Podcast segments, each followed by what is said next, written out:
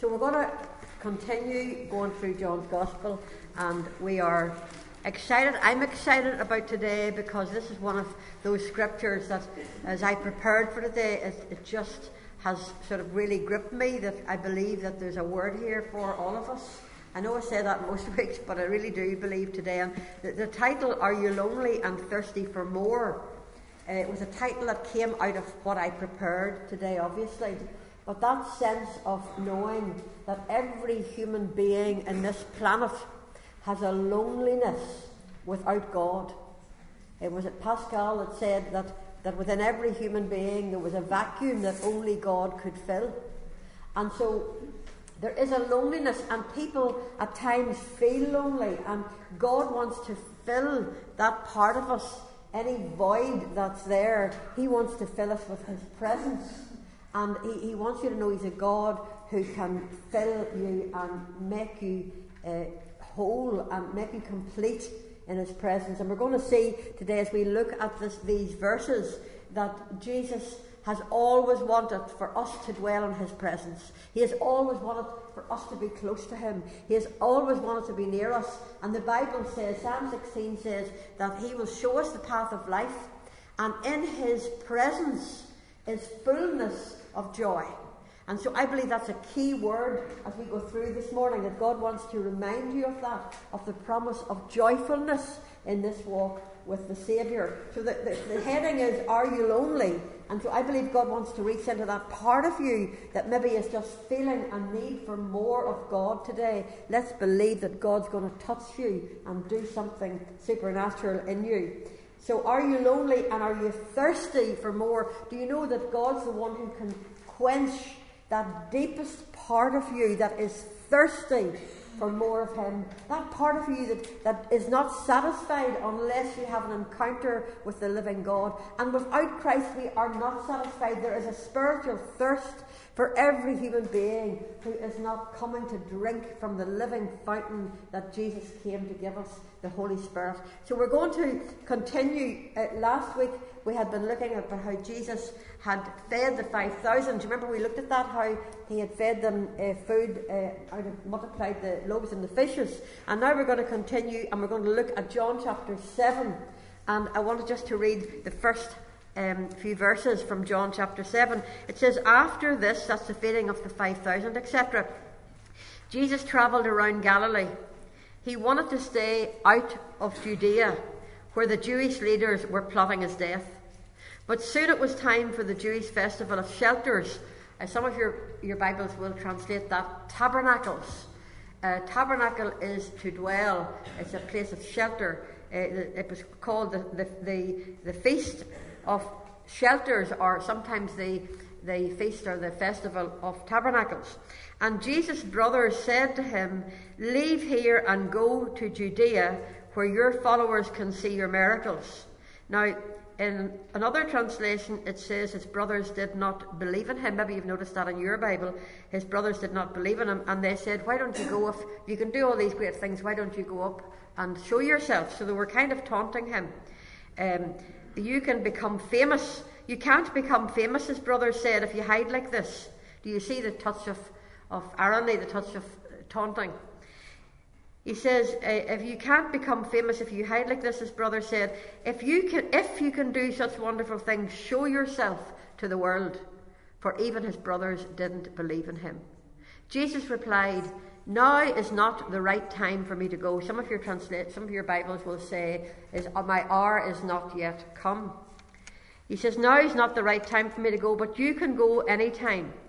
The world can't hate you, but it does hate me because I accuse it of doing evil. You go on. I'm not going to the festival because my time has not yet come." After say, saying these things, Jesus remained in Galilee. And then just the next verse says, But after his brothers left for the festival, Jesus also went, though secretly, staying out of public view.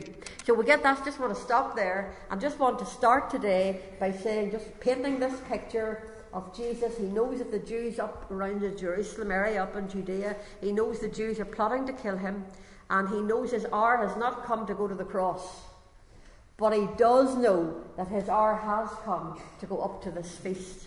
and he knows he needs to go in secret because uh, he knows that in, his life is in danger, and the enemy would try to push things and push uh, God's plans ahead of time. God, who knows that God has a specific time for things to happen in our lives. Jesus was very aware of his Father's timing. And if there's some stuff going on in your life and you're wondering why it hasn't happened long before now, you need to be reminded that God has a time. And that because it hasn't happened in your time doesn't mean that it's not going to happen. God has a time.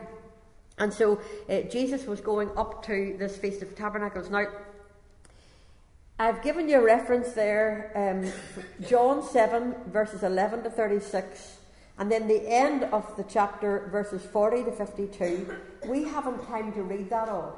But when you get home, read that, and you will see that when Jesus went up to Jerusalem, though he created tremendous controversy. And you'll read about how they were all gossiping and speculating and debating uh, as to who he was. Was he, was he the Christ? Was he, was he a demon? That all kinds of theories, not only the people, but the leaders of the people, uh, the religious leaders. And so we're just going to put that in there that he's going up to the feast. But before he goes up and after he, before he, he, he, he does what he's going to do at the feast, and afterwards, there's a lot of speculation going around. Now, I want to talk to you about what the Feast of Tabernacles uh, really meant. And I'm so glad to have my friend Hilary here up from Bangor from many, many years ago. And Hilary's been out to the Feast of Tabernacles, and she would tell you it's a tremendous feast of joy. It's the last of seven festivals, if you like, that God had given his people, the Jewish people. That right from the first one was Passover, and right going right through uh, the, from the Sabbath actually was the first one, and then the Passover, seven different times throughout the year. Little cluster of feasts in the spring, and then a little cluster in the autumn. And this would have been the very last feast out of these seven. If you like a festival, a better word for us to understand. So in this time of the year, every the end of every year, uh, around September, October time, according to the Jewish calendar, there still remains this feast. They're still carrying out this festival of tabernacles, or if you like, festival of um, shelters. And the word tabernacle simply means to dwell. And at the Feast of Tabernacles, it was basically a time when God would remind the Jews how, when they travelled out of Egypt, how He travelled with them. He dwelt with them, He tabernacled with them as they went through the, the, the desert for those 40 years and as He provided for all their needs. And God's presence had gone with them throughout their wanderings. And we've already reminded ourselves that in God's presence there's fullness of joy. So this festival was to remember that God had gone with them, He had dwelt among them. And no wonder that this was the most joyful festival of all of the festivals, because in His presence there's, there's, there's fullness of joy. And so this is still celebrated every year. Now, God had given instructions about keeping this feast. And I wanted to read some of those very quickly. We need to just do this very quickly to understand what happens and still happens every autumn in Jerusalem. So let's just, and, and across the world. So let's just read uh Leviticus 23. I'm reading it here. Um, I'm reading it here in the um, New Living Translation because it just makes it a whole lot more simple. It says this, these verses, before these verses are all about the other festivals, but it starts off in verse 37. These are the Lord's appointed festivals. Celebrate them each, each year as official days for Holy Assembly by presenting special gifts to the Lord, burnt offerings. So there was lots of burnt offerings going on, not nowadays, but back then in biblical times. These festival, festivals must be observed in addition to the Lord's regular Sabbath days, and the offerings are in addition to your personal gifts, etc. Then down to verse 39. Remember that this seven day festival to the Lord, the festi- festival of tabernacles, begins on the 15th day of the appointed month after you have harvested all the produce of the land. So it's, a, it's, a, it's a, to remember and to celebrate harvest. The first day and the eighth day of the festival will be days of complete rest. On the first day, gather branches from magnificent trees, palm fronds, boughs from leafy trees, and willows that grow by the streams. Then celebrate with joy before the Lord your God for seven days. You must observe this festival to the Lord for seven days every year. This is a permanent law for you, and it must be observed in the appointed month, from generation to generation. For seven days you must live outside in little shelters.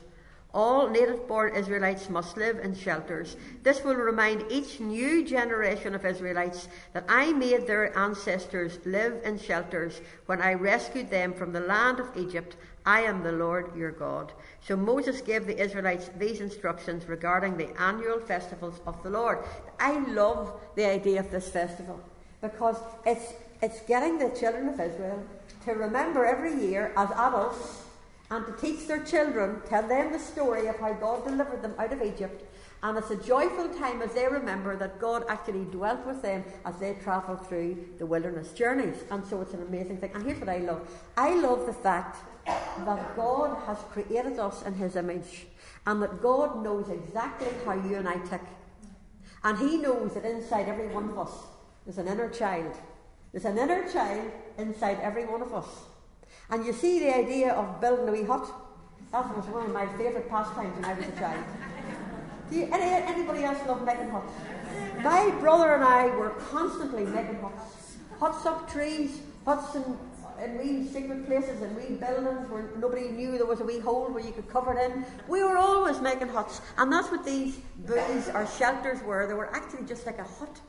And, they, and today they still make these. And the idea was that for seven days they would have their meals in these and sometimes even sleep in these, and it would remind them of what it was like to go through the wilderness in a, in a temporary dwelling in, in, in all kinds of, of makeshift tents or whatever, that God Himself dwelt, dwelt, God Himself dwelt in a tent, I get the word right.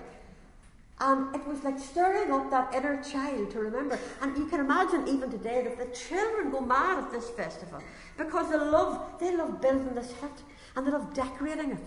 And it has to be made in a certain way. Now, I wrote down some of the stuff that happens nowadays and, and what it means to modern Jews. So let, listen to me while I tell you this. Nowadays, the essential thing about a hut or booth is that it should have three sides. The instructions are here in the Bible, so they're still going by the instructions. Had to be three sides uh, of, of uh, and a roof of branches. So they, they, had to pick these kind of branches from the trees. Here was a four type of plant material that they had to pick.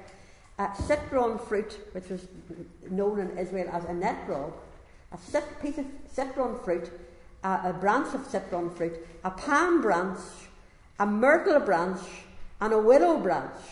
And they had to weave these all together. And the idea was it would shake these round as they were dancing because this was a joyful ceremony. There was going to be a bit of dancing. We like the dancing, Roberta. So a bit of dancing, and they would wave these branches all woven together to, to, to just to express the joyfulness of the presence of God.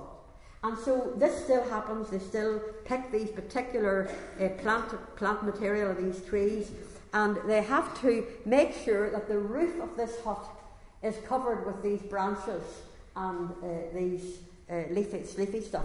Now, here's the thing. Don't you just love this? Don't children just get this? The idea is that spending time in this fragile hut in the garden or under the roof of, uh, of, of, of, under the roof of leaves rigged up on a balcony, it gives the experience of living exposed to the world without a nice comfy shell around them. So it's a bit like takes them out of their comfort zone, out of their nice big house, maybe an apartment, New York. Apartments are full of this. The Jews in New York, they haven't got a big house maybe, but they've got an apartment out in the balcony. They build this, this leafy hut, and the top of it's full of these trees, and, and it's like they're coming out of the comfort of their own safety, and they're coming out to expose themselves to the elements and to remember what it's like not to live in a house and not to have all the comforts of home. And here's what it says here it reminds them that there is only one real source of security and protection and that's God. Similarly, the holes in the roof that revealed the sky, and actually uh, that was part of what they had to do. They had to make sure that, was, that some of the stars could still be seen through the roof, because that would remind them of heaven and remind them of the reality of heaven, and that there's no nothing safe and nothing secure without God and God in His heaven. And so uh, this was our great reminder these seven days, and even today, this reminds them that there's nothing secure in this world only God. And to the Jewish person, person and to all of us, it also says, will you hear this one? It also says that we can enjoy God's presence anywhere. We can make a hut anywhere, and God will be there with us. Isn't that amazing? And so I just think God, God knows how to stir us up. He knows how to get to that inner child in you. How to get you to actually waking up and realise that actually God is real and He wants to be present in your life and He wants you to worship Him and He wants you to look up at the sky. Remember, He, he took, he took Abraham out from his tent and He told him to come outside the tent and to look up and to look at the stars. And He says, That's the way I'm going to bless you. And there's something about remembering as we look at the stars that God's blessings are as many as the stars in our lives. That's the kind of God that we have. That's the kind of generous God that we have, who is full of His promise and full of His goodness. So that was what it was like. That was what happened, and that's that's what happens nowadays. People are living in these um, in these uh, little huts. Now the thing is, if the hut uh, was to remind them of God's presence with them as they travelled through the wilderness, but building the huts or building these booths, as they call them, was also a prophetic thing. It was, it was actually pointing to how one day the Jewish Messiah would come and he would come down from heaven and he would actually tabernacle, is the word that's used in John, among them. That, and actually, they were, for, for, right through the Old Testament, every year they were remembering this, this, this, this festival, but actually it was pointing towards Messiah who was not just going to live in a, tent in the wilderness, but was going to come in flesh in a human body and tabernacle or dwell with his own people on earth. And of course, that's exactly what Jesus had done. I want to read this wee bit out of my notes to you because I felt God helped me to say it just the way it is. Uh, however, the Feast of Tabernacles was not only to remember history, the going through the wilderness, but was to point to the future. The pilgrims who would come up to Jerusalem to keep the feast had no idea that the God of the Old Testament had already come to dwell in their neighbourhood in the flesh of a real man. And that's exactly what it tells us in John's Gospel, chapter 1, verse 14. The Word, that's Jesus, the Word became flesh and dwelt among us. The word dwelt is and tabernacled among us. So this feast that they kept in the Old Testament was pointing to Messiah. But not only that, it pointed beyond Messiah and it points to the time where a yet future fulfillment when Jesus will return to this earth and will set up his kingdom on this earth and he will dwell, it is tabernacle, with men and women on the earth in fulfillment of the prophecy of Zechariah 14, the first one, verse 1 to verse 21. I want to just read a couple of things from those verses. It says, this is, a this is a chapter where Jesus comes back and stands on the Mount of Olives, and the Mount of Olives will split, and, uh, and Jesus will come down into Jerusalem and set up his kingdom. Here's what it says in, in Zechariah 14 Then the Lord my God will come, and all the saints with you. Do you hear that? You're coming with him. In that day, living waters shall flow from Jerusalem. I want you to remember that as we go on with this teaching. Living waters will flow from Jerusalem. And the Lord shall be king over all the earth. In that day it shall be the Lord is one, and his name is one. So we have a day coming when he is going to come and set up his kingdom and tabernacle amongst his people, and he's going to he's going to rule on this earth. Now, uh, we've got a kind of a background of, of what, uh, what Tabernacles, what it was like. But I also want to remind you that Tabernacles was also a reminder not just of his presence through the wilderness, but of his provision in the wilderness and right through uh, the Jewish history. The children of Israel, as they went through the wilderness, do you remember they needed physical food? They couldn't survive unless they got food. And remember how we talked last time about how when Jesus multiplied the loaves and the fishes, it reminded us of how God had brought the manna down from heaven during the time that Israel was travelling through uh, the, the, um, the, the, desert. And so uh, God had provided manna from heaven, and He had, uh, and, and, if you think about it, um, he, he, provided he provided water as well uh, from the rock when they went through the wilderness. Uh, remember uh, that they needed the physical water in order to survive, and I'm just reading here from the notes. God had told Moses to strike the rock. Remember how they needed water in the desert? And God told Moses, Go and take your rod and strike the rock, and the water came out of the rock. Now, that actually was a picture or a symbol, if you like, of how Jesus would come, and he being the rock, Christ Jesus, that's spoken about in the Old Testament, how God would, it says he struck, he, he, he, smote the shepherd. Remember that verse in the, in the Gospels? God actually, uh, God actually dealt with our sin and placed our sin upon Christ.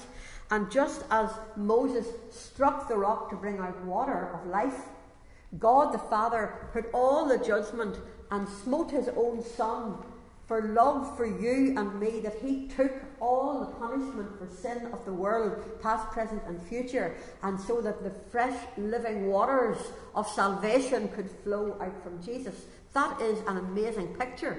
And we're going to, we're going to build on that picture as we go through this. So you've got to, you've got to just please focus in Get your thinking caps on this. Don't miss this because there's some beautiful pictures here for you to grab onto. They needed the physical bread to live, he brought them down manna. They needed water to survive, he struck the rock, and the water came out of the rock, and they all were, their thirst was quenched, and uh, life saving water had poured forth. But then there was a later time in the journey through the wilderness where again they were dying of thirst. And if you remember this time, God told Moses, Don't smite the rock, but speak to the rock. And you remember the children of Israel had been really messing about. They were just messing about. And Moses was fed up with them. Do you ever get fed up with anybody? Moses was fed up, and in total exasperation, instead of doing what God told him to do and speaking to the rock, he was that exasperated he just took the, the rod and he just hit it another smite. And you know, God was faithful in that God provided the need and gave them the water. But Moses' disobedience actually cost him the privilege of actually going in to the land. He didn't get in. Why was God so severe in that? Sometimes you think, oh, poor wee Moses. Why was did God take that act so seriously? Do you know why? Because the picture of Moses smiting the rock was a picture of the cross of Christ, where Jesus was took all your sin and was all the burden and was actually smitten. He, Isaiah 53 says he was smitten of God and afflicted. And he took it all. But you know what? God would only let his son be smoked one time. He would only allow Jesus to go to the cross one time for the final sacrifice for sin. And I love this because um, Hebrews 10 says, For this. Uh, for this man, Jesus, after he offered one sacrifice for sin, sat down the right hand of the Father, for by one offering he has perfected forever those who are being constantly sanctified. What happens when we get saved? We, we go to the cross and we receive Jesus as our Saviour. What happens then whenever, whenever we sin again? What happens whenever we let God down? What happens whenever we, we fail and we mess up? Well, we don't go and uh, Jesus doesn't have to be crucified all over again. No. The Bible says in 1 John chapter 1 that if we confess with our mouth, what does that mean? It means speak to the rock. Speak to the rock, Christ Jesus. We confess our sin. He is faithful and ju- just to forgive us our sin and to cleanse us from all unrighteousness. It was so important to God that we, his people, got this picture right. His son would only be smote once for all. Finished. But after that, we can come and talk to him and we can be constantly cleansed and forgiven. So, poor old Moses, he did the wrong thing. And so, uh, he, he did not get in. Although, you know, the amazing thing that I, I'm just throwing this in here, I just love this about God. Who did Jesus meet up the mountain whenever he came to this world? Moses and Elijah. So he brought him in, he, brought, he met him up the mountain and talked to him face to face. Isn't God amazing? I tell you, even the things that he has to correct us with, correct us in, he turns them around for good. That's the kind of God. Don't despise his chastening. Don't despise when God disciplines you. Say thank you, God, because discipline is a sign of love, and God loves us enough to discipline us so He can give us more and better than what we would expect. So. Uh, And so here's the thing, I want to read this wee bit to you as well. As pilgrims from all over Israel and beyond had travelled to Jerusalem, I want to get this, I want you to get this now. Jesus has gone, he has slipped away secretly. Can you just imagine him, you know, putting maybe the, the head covering over his over his head. His brothers have gone on ahead up to Jerusalem, and he's covered himself perhaps because it does say he goes in secret. And he slips away up there, the long journey up to Jerusalem, and he slips up on his own. And he says that he was keeping himself fairly well hidden in Jerusalem, whilst all the place would have been buzzing with pilgrims.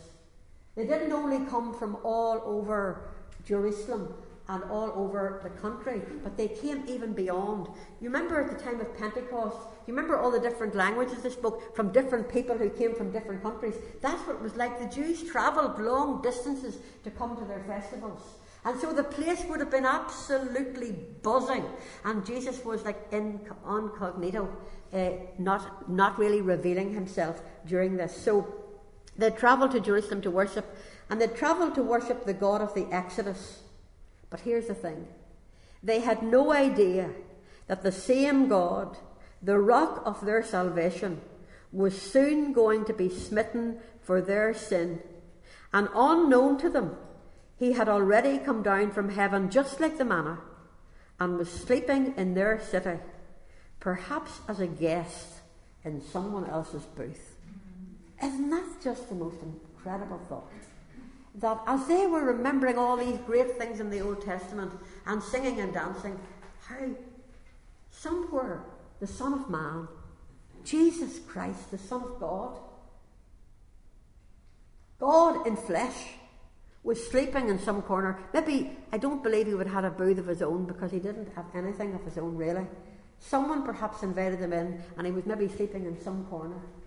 The Son of God, knowing that the time was coming when he would be like that rock would be smitten on the cross for the sins of the world. But here's the thing there wasn't only this booth thing. Back in Bible times, nowadays it's just the booth and just the hut, and that's wonderful. And celebration time, and it's wonderful. But back in Bible times, there was more to it. There was more than the building of huts. There was a water drawing ceremony, and that's what I want to speak on for the rest of the time that we have today. There was actually another ceremony which we'll look at next week. It was about light, but we're not going to look at it this week. It's for next week. But we're going to look particularly at this ceremony that happened every year uh, during the Bible times, and it was called a water drawing ritual. And here's what happened. At the end of the, at, at, sorry, at the beginning of every single day, remember this feast of tabernacles or, or feast of, of booths? It had seven, there was seven days where they uh, had these sacrifices. The, the eighth day they rested. But every beginning of every single day, a priest would come down from the temple and he would come down to the pool of Siloam.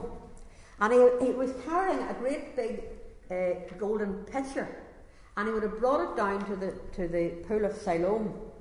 Now, as he made that journey down, and the pool of Siloam is very close to, to the temple, and Jane has told me last night not to forget to say that next year, God willing, we're going back to Israel and we'll be going to the pool of Siloam. Just a wee, just a wee plug in there warn you, see the thumbs up in the back. So we're going back there. You come out of Hezekiah's tunnel, which is the vehicle of carrying the water from the Gihon spring, and that, that brings you right through. And it fed into the only source of water, Gihon Springs, the only source of water, fed into the pool of Siloam. And this is a very key place and you can see it actually, they didn't even think it existed, but uh, I'm I can't just exactly remember off the top of my head. I'll have it for next week. Uh, at what, whether it was earlier last century, I think it was, where they actually discovered through excavations that they could see the steps and see this pool of Siloam there, ready for all to see. Uh, the place where the high priest or the priest came down and he, he put this picture and with all the singing and dancing, can you imagine like a musical festival, all the singing and dancing and, and, all kinds of instruments? And he came down with great celebration and everybody dancing and singing as he brought this big pitcher down and he plunged it into the pool of Siloam and he filled it up with water. And as he filled it up, he, he, he actually shouted out these words Therefore, with joy, we will draw water from the wells of salvation. Isaiah 12 verse 3. And so this This place down in, in, in, in the pool of Siloam, they, they, it filled this big jar with water. And remember that, that this was the only pool, the only source of water that Jerusalem had. So water was very scarce. It's still scarce. The Israelis have been amazing in how they, they recycle their water. They're incredible how they, how, they, how they have plenty of water and yet they don't have any water. They recycle. They're very ingenious people. But back then it was water was scarce. But the priest brought this big pitcher up. And he went up into the temple with all the people. I believe I read somewhere this week that he went up through the valley, up through the people, and went right up into the temple. And when he got to the temple, he went up to the altar and he poured out the water as a sacrifice over, over the altar. And you know what I read this week as well? On the other side of the altar, another priest poured out another drink offering of wine.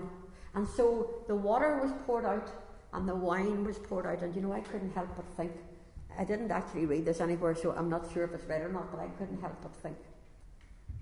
Was that a picture of Jesus and the blood and the water coming out of his side, out of his side?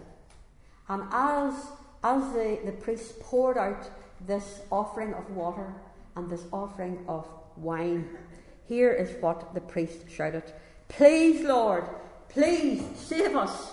Lord, please give us success. Psalm 118, verse 23. And at the same time, this other priest would pour out this drink offering. What a picture! What a picture of salvation. Can you see all of this happening? And it happens every morning.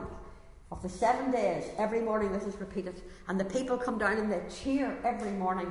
And, and all of Jerusalem is awash with praise and thanksgiving as they remember what God has done for them. But here's the thing when they poured out this water, according to uh, a, a, quote that I read from the International em- Embassy um, of, uh, what's, what's this you call it, the Christian International Embassy of Christian, what, um, Hillary, you keep me right here, I have it written down somewhere. There's an organisation that, yes, quote from the International Christian Embassy in Jerusalem. And according to them, they say that when they poured out the water, that there followed a great silence that descended on the sanctuary as the people reflected upon the Lord and His Holy Spirit. The only true refreshment for their thirsty souls was the Holy Spirit. The water drawing ritual was repeated every day. Now, can you imagine this? Every day after they pour out this water, there's a hush. A hush sounds. And, and this quote says that on the seventh day, this hush over the whole community, over the whole, the whole uh, place, it took on an intensity. This is what the International Christian Embassy says, it took on an intensity with excitement and anticipation. And so the seventh day was known as the last great day of the feast. Now, I want you to get this picture before we read the last couple of verses in this chapter. I really don't want you to miss this because I believe this is so powerful for us, us to catch what Jesus was actually doing and what he wants to impart to us today because this ceremony that they were that they were keeping, this festival of joy, uh, remembering God's presence through the wilderness, remembering that He had given them food in the desert, that He had He had poured out water for them to keep them alive from the rock in, in the desert. He had been faithful to them, and as they celebrated this this this journey out of Egypt right into the promised land and remembered God's goodness and God's greatness, they went through this every morning where the priest went down and lifted up the, the, the big, big pitcher of water and cried out those, these words about the, the salvation of the Lord as they cried it out, remembering what they said. Therefore, with joy, you will draw water from the wells of salvation.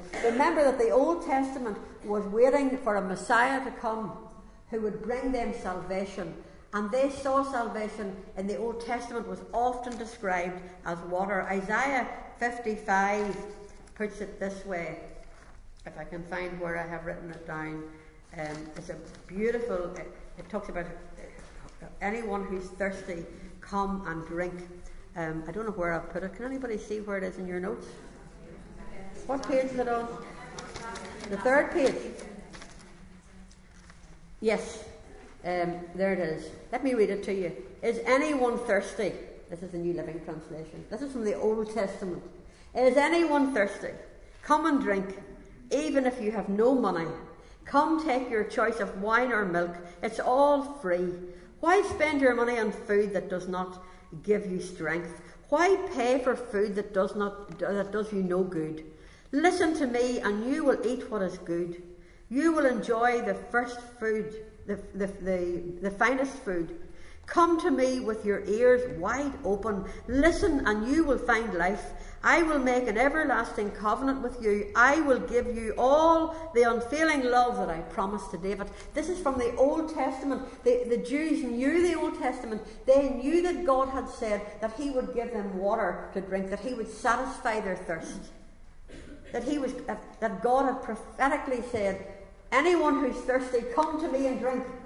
And at this last day of the feast, on the seventh day, when the last, for the last time the water had been carried up and had been poured out for the last time, when the, when the feast was over, that was the day, that was the moment that Jesus moved in to take his cue. That was his appointed moment to fulfill the Old Testament scripture because Jesus, on the last day, the great day of the feast, it says, let me read it to you. He steps up and he cries out, Come unto me. Let me read you the verses. On the last day, the climax of the festival, Jesus stood and shouted to the crowds, Anyone who is thirsty may come to me. Anyone who believes in me may come and drink. For the scriptures declare rivers of living water will flow from his heart. When Jesus said living water, he was speaking of the Spirit who would be given to everyone believing in him. But the Spirit had not yet been given because Jesus had not yet entered into his glory. He had not yet gone to the cross. You know, I just, I just get this. Do you get this? All these symbols are being played out. Old Testament, what God had told them to do, all a picture of what Jesus was going to do. And at that moment, at the end of the, of the, of the, of the seventh day of the festival, up steps Jesus right on cue. And he, he makes this amazing, he makes this amazing plea. Anyone who is thirsty, come to me. Anyone who believes in me may come and drink. He was declaring to the people that he was the Old Testament God who had provided water for them in the, in the wilderness and was able to quench their spiritual thirst as well as their physical thirst. This is the God that we bring to you today. This is the God that I believe wants to give you a drink today that will satisfy your deepest need. How do we drink? We drink by coming in faith, believing on Him. You know, we believe in order to get saved. But listen, ladies, if we want to continue and enjoy God's presence, we need to have this ongoing relationship where we are not have not only received forgiveness through the cross, but that we are having this conversation all the time where we are speaking to the rock Christ Jesus and where we are experiencing a complete freedom from sin, where we're constantly being washed clean. You know, the problem with us when we get a downer is because we've taken our eyes off Jesus, we've stopped believing, we've turned another direction, and we're, we're listening to the lies of the enemy again. And the Lord, I believe, today wants to give you a real deep thirst of His love and his truth. And he wants, to, if I could take your head and put this big picture up and put it, force it down you, if I could do that, to put it down, and into myself as well, to get this fresh blast of his love and of his refreshment and of his reviving. And he would revive you and revive me to know that he's the God who can give us all that we need, that he can satisfy the deepest, driest parts of our soul. And I tell you, he's the same yesterday, today, and forever. Jesus was talking when he said, Come to me, to, come anyone who's thirsty, come to me and drink. He was declaring himself as Jehovah, Yahweh from the Old Testament, in a flesh, God in flesh. And remember when he met that woman at the well, and I often think how he had spoken to her, a woman who was cast aside, that no one would have had any time for because she was living, she had had so many husbands and so many uh, relationships and was living with someone, wasn't even married. In a Jewish society, they, they could easily have stoned her, a woman of ill repute. And I often think how Jesus sought her out to go and reveal himself to her. Remember, he looked her in the eye, and, and she said, I know whenever Messiah comes, everything will be sorted out. And he looked at her and he spoke into her face and he said, I that speak unto you, I am. I am the I am. Right into her eyes. And I often think when she looked into the eyes of Jesus, she must have seen complete and perfect love coming out of the eyes of Yahweh, who was staring her in the face. He was hiding around the, going up to Jerusalem incognito. He was hiding that people but he made it his business to go to a woman that nobody else had time for.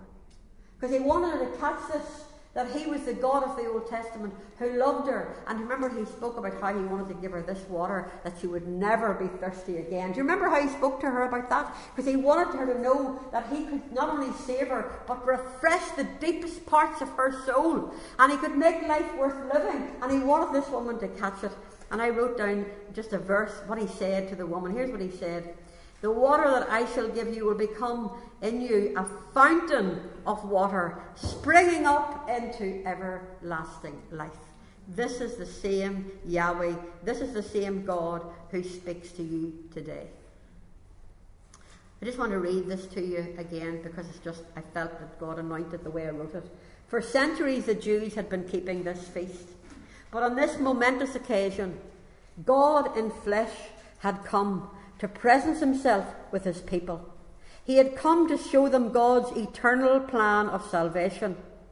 Only those who would believe and receive him by faith would get to truly drink the water of life from him and experience the outpouring of God's Holy Spirit. It's exactly the same today. Something to think and pray about as people throughout the world continue to debate about Jesus and pass judgment on him. His offer of salvation goes out to all who will come unto him and drink of the waters of life freely. This is God's provision for all of us, and it is the only way of satisfying lonely and thirsty souls. I'll tell you, every one of us, there's, a, there's an inner child here that needs to be constantly replenished from the, from the, the fountain of life. We need to have an ongoing childlike relationship with our God, where we depend on Him for everything, where we realise He's not only a God who will, who will lead us and, and, and, and provide for us, but He's a God of presence. He's a God who will be present with us. And He wants us to know what it is to experience that ongoing presence that gives joy and releases joy. Just one wee thing before I finish. There was a time in the Old Testament whenever they kind of fell out of the way of, of, of keeping this feast. It happened somewhere around Joshua's time. And for, for quite a while, they, they forgot, they didn't bother for whatever reason. They, they stopped observing this feast. And do you remember Nehemiah came? I'm kind of heavy into Nehemiah at the minute. Do you remember he came and he went back to, to build the walls of Jerusalem and to do all of that? Well, after they rebuilt the walls and the gates, do you know what they did? They, were, they started to read the word. And as they read the word, and Ezra was there as well, by the way, Ezra was a teacher, and Ezra got up and he read the book, and they all began to weep, and they realised they hadn't kept some of the law, and they began to weep as, as they read the word. And then they realised that they hadn't been keeping this Feast of Tabernacles. And, and so they decided we have to do this. That God says we have to do this. And they actually started up again to brought this feast back in again. And at Nehemiah's time, they, they started to uh, have the Feast of Tabernacles every every year. Now you can read about it how they had all these different plants and they did everything and uh, according to the word. But here's the thing that I loved about it because they obeyed God's word and because they began to keep this feast again, you know what it says? It says that there was joy released to the people in Nehemiah's day. That's, that's where, that's where it's the verse that we read that we take for granted. The joy of the Lord is your strength. And I'm telling you, when we begin, here's the thing we can have a Feast of Tabernacle every day of the year, not just in September, October. We can actually live the Feast of Tabernacle every day. Why do I say that? Because we're tabernacles. Christ is dwelling in you. You and I are living, walking, eating, drinking, sleeping tabernacles of the Holy Spirit of God. Christ in you, the hope of glory. And we can, we can have this feast. And this was the most joyful feast. And I'm telling you, as you go out today, if you don't feel joy rising up in your heart, come up here and we'll pray for you because I believe God wants to release joy in this place. Because you know what? Do you know why we're not joyful? Because we're listening and believing the lies of the enemy. We are not walking in the truth that God is here to be enjoyed and that He can pour out over us, just like the water poured over the altar, that the work has been done on the cross so that you and I can know His presence and experience fullness of joy. Is that not good news or what? I can preach no more. I believe God wants to release joy. I do. So we're going to sing that song again. It's only a really short one. But you've got the words there, and we're going to sing it again. And if there's a weariness or a sadness, or if something's going on in your life, and believe me, I know that there can be sad times. But you know, in the worst of times, and I know it through personal experience, even in the worst of times, we can experience supernatural joy because we've got a supernatural God. And He can lift our eyes up and He can take away the burdens and he can come in and he can release his joy. And actually, sometimes there's a joy that we experience in the hard times, in the valley. There's a joy that is released that we don't actually know whenever everything's good.